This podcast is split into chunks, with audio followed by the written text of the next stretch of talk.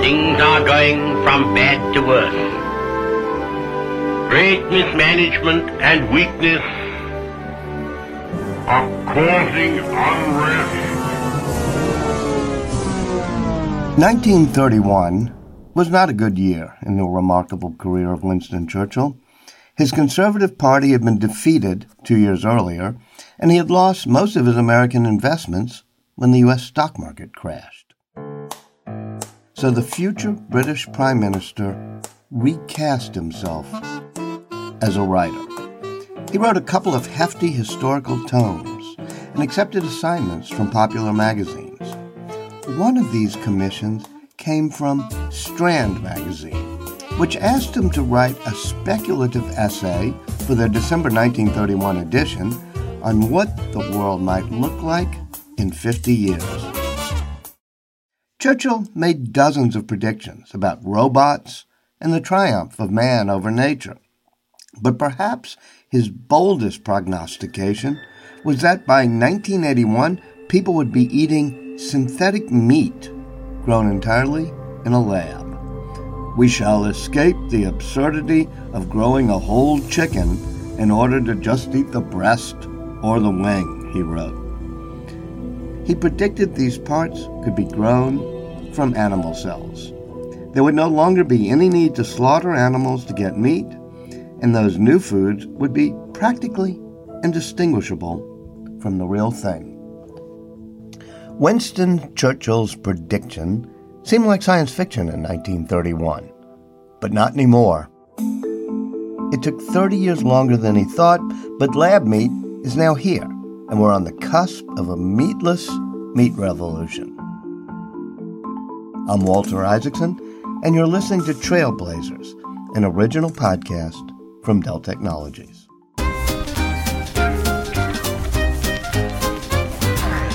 abundant protein-rich meat. Meat is a food that we all like, especially when it's tender and juicy and flavorful. Meat contributes to the well-being and strength of our people and our country. The meat we eat is good and pure. Delectable, sizzling steaks. Backed by the assurance of Uncle Sam himself. Two and a half million years. That's how long it's been since humans have been eating meat from animals. And while today scientists are warning that we have to stop eating meat in order to lessen the impact of climate change, historians tell us it was a different period of climate change that drove us to eat meat in the first place. Marta Zaraska is the author of Meat Hooked The History and Science of Our 2.5 Million Year Obsession with Meat. So, what happened two and a half million years ago is that the climate has changed. The savanna where our ancestors uh, lived at the time became drier and hotter, and many plant foods that our ancestors were relying on became much less available, especially from January to April, which was the particularly dry season. So, they couldn't basically find the fruits and the leaves that they were eating habitually. On the other hand, what became more available, more abundant, was meat because there were suddenly many more grazing animals. So, with more grazing species, there were also more dead animals lying around, basically. So, there was meat lying around. And our ancestors just tried and discovered it's, you know, it's good, it's highly caloric, full of fat, and they started eating it. Humans are not actually well suited biologically to eat meat. Our jaws and teeth don't have the strength to bite raw meat off an animal carcass. So these earliest meat eaters used primitive tools to cut the meat off the bones of dead animals. It would take hundreds of thousands of years more before we went from being scavengers, eating whatever meat we found lying on the ground, to becoming hunters with more sophisticated tools. And then many more thousands of years before meat was being over an open fire. And all the while, the bodies and minds of those early humans were evolving into their modern form, something that many researchers believe never would have happened if they hadn't been consuming meat. And the reason for that is that meat for our ancestors was a very high quality food, loaded with calories because of fat, um, but also full of minerals and vitamins. And because meat was such a high quality food, it could power our brains. You know, human brains are very energy inefficient, so they only weight about 2% of our body weight, our brains, but they take up to 25% of our resting energy. And to power such a brain, you need a lot of energy. And before our ancestors started eating meat, they had very big guts because you know to digest low quality food with lots of fiber in it for example leaves or grass you really need a really big gut. But when we started eating meat the food was much denser in calories so the gut could shrink. This freed you know energetic resources that were used for the growing brain. This is why some scientists say that meat made us human.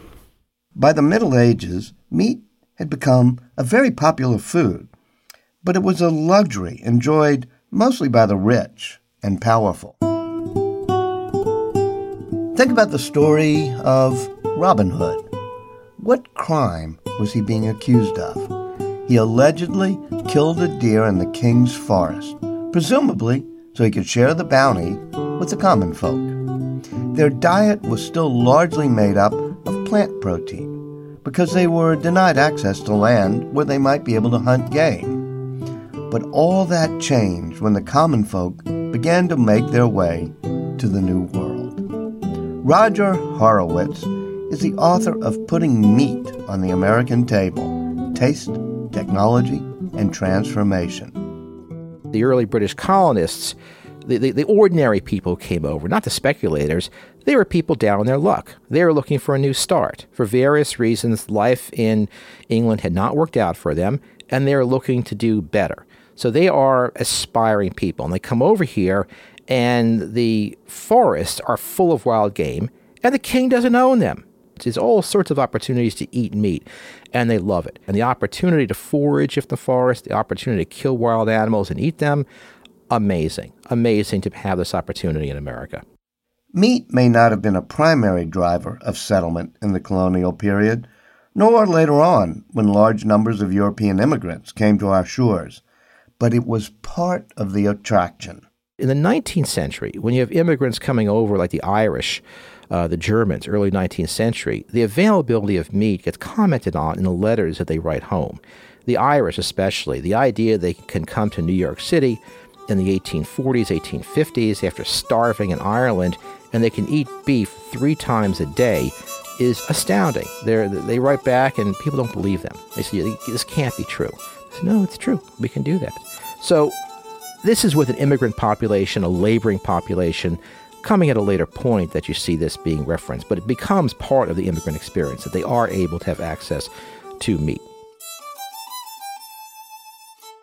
By the beginning of the 19th century, residents of New York City were eating about 150 pounds of meat per person each year. In the 1930s and 40s, meat consumption dipped not for lack of want, but for lack of access. First, because of the Great Depression, when it became unaffordable for many, and then during World War II, when it became the subject of government rationing. But when the good times returned after the war ended, so too did Americans' appetite for meat. Roger Horowitz. They're not able to get meat because they can't. They're, they're, either they don't have the money or it's being scarce and all that. They haven't done it because they've decided or because you know they've learned or been taught something different. They just can't get it. It's a frustrated desire. And so why would that go away? Why would that happen that you could that you couldn't get it? Especially when all the nutritional establishment and all everybody who's talking to the kids in schools and home economics and everything like that is saying, well, you really should have more meat because it's good for you. So there's no there's no pushback, there's no opposition to that idea that you should have more meat when you have the resources to do so. Today, the U.S. processes more than 100 billion pounds of meat and poultry every year. The industry employs more than half a million people and accounts for over a trillion dollars of economic output. That's more than 5% of the U.S. GDP. So taking on that industry by asking Americans to eat less meat would not be something for the faint of heart. But by the end of the century, several brave souls had stepped forward and were advocating precisely that. The first front line in the battle against meat was over the health effects of excessive meat consumption. As a result, since the mid 1970s, many Americans cut back on their consumption of red meat and began eating more chicken, which was seen as leaner and safer. But by around the turn of the century, a second front opened that posed a fundamental challenge to meat's primacy in the American diet.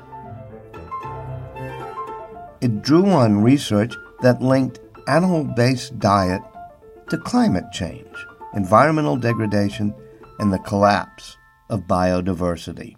My name is Pat Brown. I'm the founder and CEO of Impossible Foods. In 2009, Pat Brown was a 55 year old biochemist at Stanford University when he decided that his new mission in life would be to find a way to stop people from relying on animals for their meat. At the time, I was a professor in the medical school and I had a sabbatical and I was asking myself, what's the most important problem that I can help solve in the world? But I discovered, somewhat to my surprise, that the use of animals as a food technology it's one of the largest sources of greenhouse gas emissions in the world.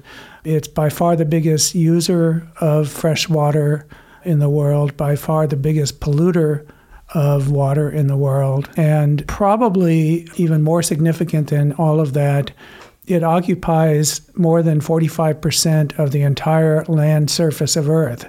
So, an area larger than North America, South America, Europe, and Australia combined is actively being used right now raising animals for food. And largely because of that huge land footprint, it is by far the biggest driver of what is now a catastrophic collapse in global biodiversity. And it's almost entirely due to habitat destruction and degradation by animal agriculture on land and overfishing in the ocean. So, what it comes down to is the most destructive technology on earth is the use of animals to produce food. So, Pat Brown set out to replace animal based meat with something that consumers would still be attracted to without the environmental consequences. So, how do you solve the problem? You have to reframe it. And the problem is not that people are consuming these foods, it's that we're making them the wrong way. That we're using this technology, this prehistoric technology that's incredibly inefficient, resource inefficient, and destructive on a global scale, namely animals, to turn plants into meat and dairy products and fish. We've got this embedded assumption that the only way you can make meat is by feeding an animal and then cutting it into pieces. But in fact, from a consumer standpoint, the value proposition of meat has nothing to do with how it's made. It's just that it is delicious in a particular way. It is a dense source of protein and iron and micronutrients. It's convenient, affordable, familiar. So we have to figure out a better technology, a better way of producing these foods that the world is going to continue to love vastly more sustainably. And for this to work, we have to make foods that outperform for the consumer in all the ways that matter for the consumer. Pat Brown was convinced that meat substitutes derived from plants rather than animals could appeal to most meat eaters. But only if he could find the answer to one critical question. The most important scientific question in the world is what makes meat delicious? Because if you can answer that question and understand well enough that you can create foods that deliver that deliciousness with much more sustainable ingredients, you have solved the greatest threat that our planet has probably ever faced. Pat Brown started Impossible Foods in California in 2011 and gathered a group of scientists to try to solve the deliciousness riddle.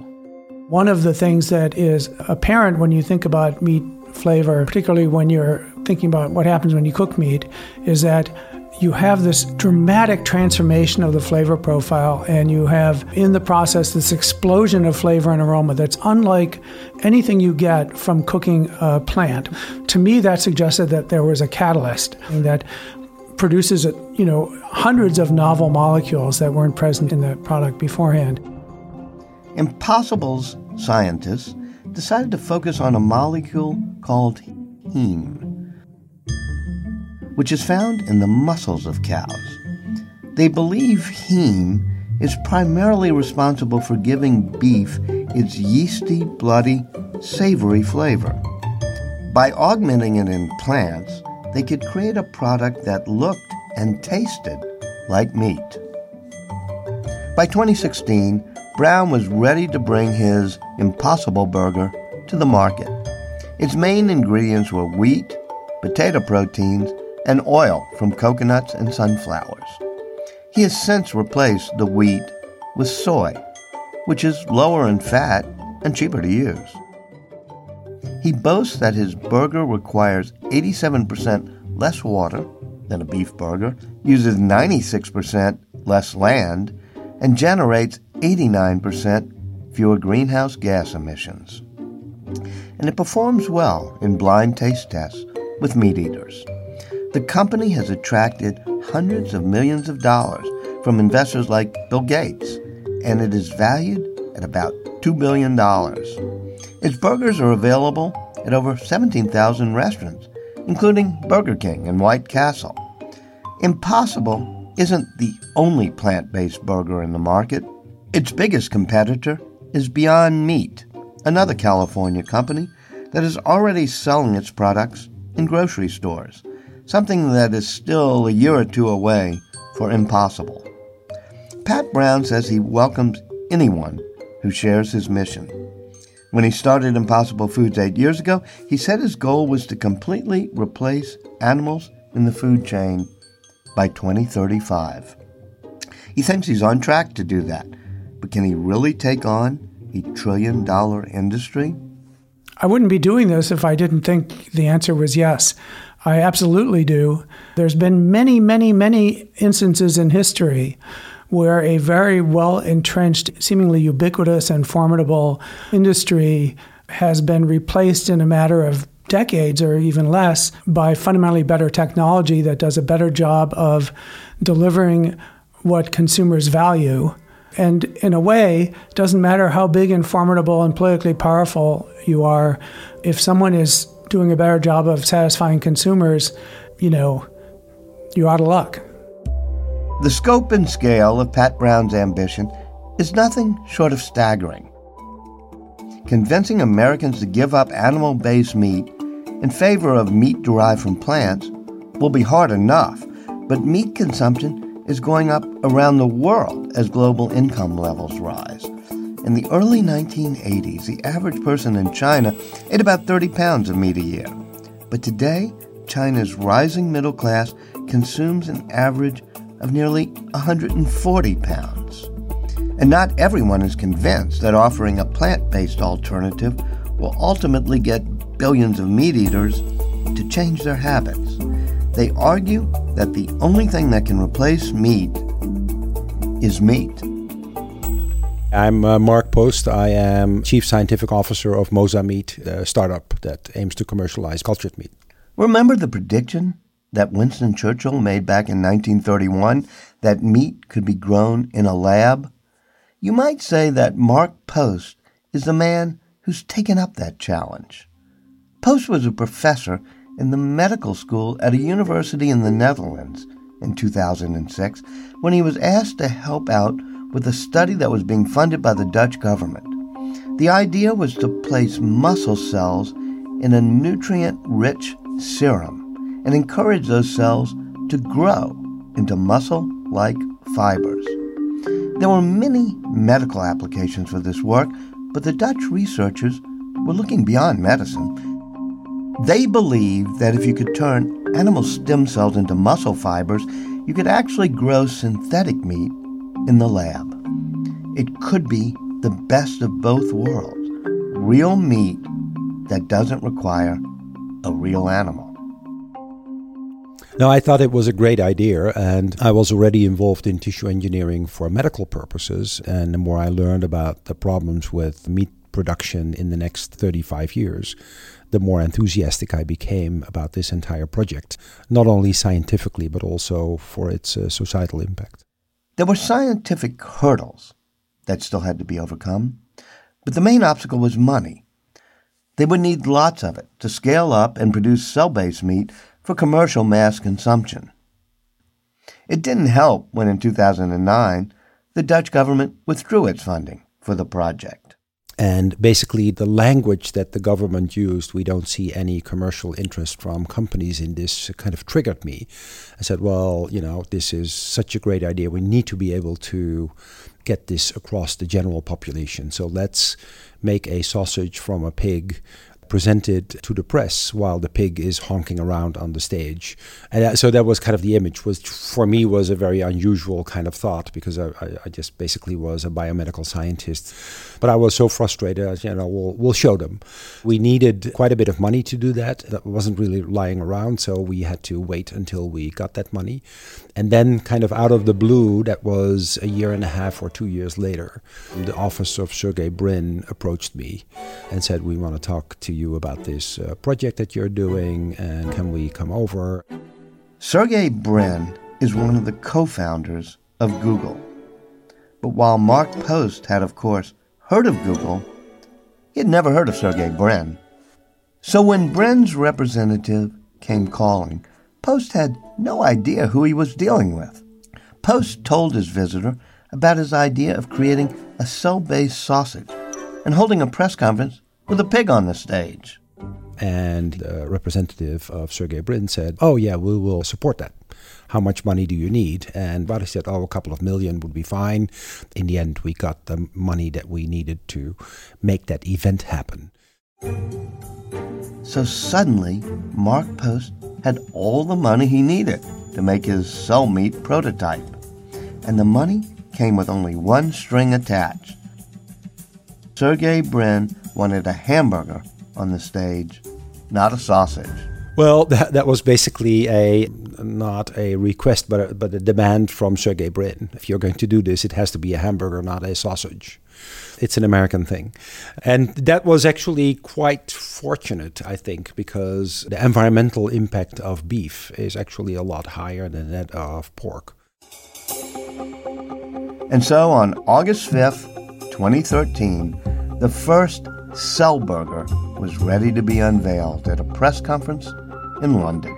The event was carried live around the world and included a taste test by a food critic well, of course, a very gratifying moment that you, because you, you have been living up to this for two or three years, and to finally make that happen was was a big thing. So I was pretty happy uh, throughout.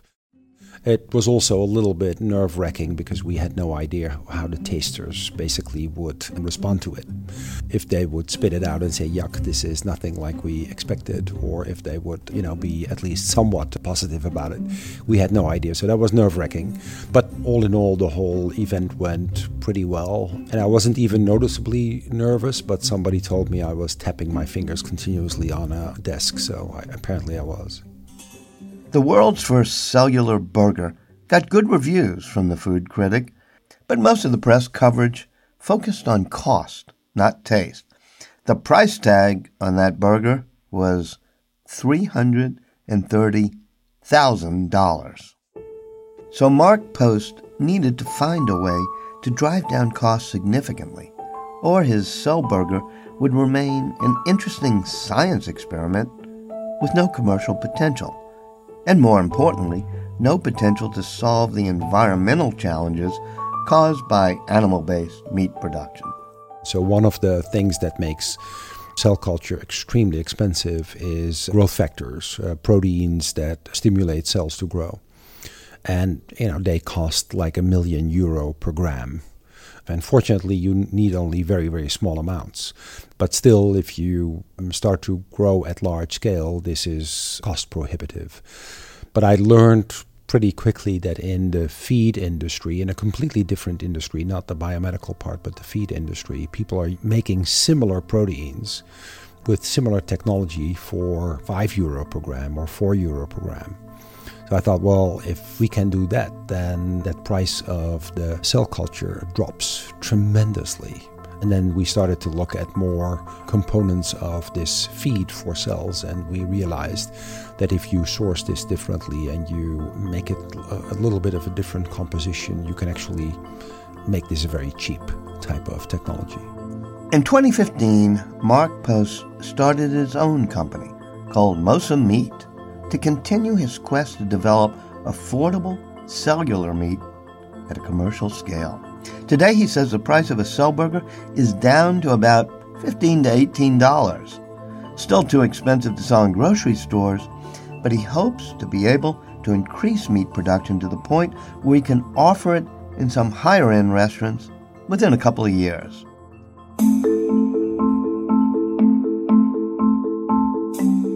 Post and Brown are two of the trailblazers who are trying to address the enormous environmental challenges we are facing by leading what could be a historic transformation in our eating habits. Indeed, the biggest dietary revolution since humans first started eating meat 2.5 million years ago. I'm Walter Isaacson, and you've been listening to Trailblazers, an original podcast from Dell Technologies. For more on any of the guests on today's show, you can head to our website at delltechnologies.com slash trailblazers. Thanks for listening.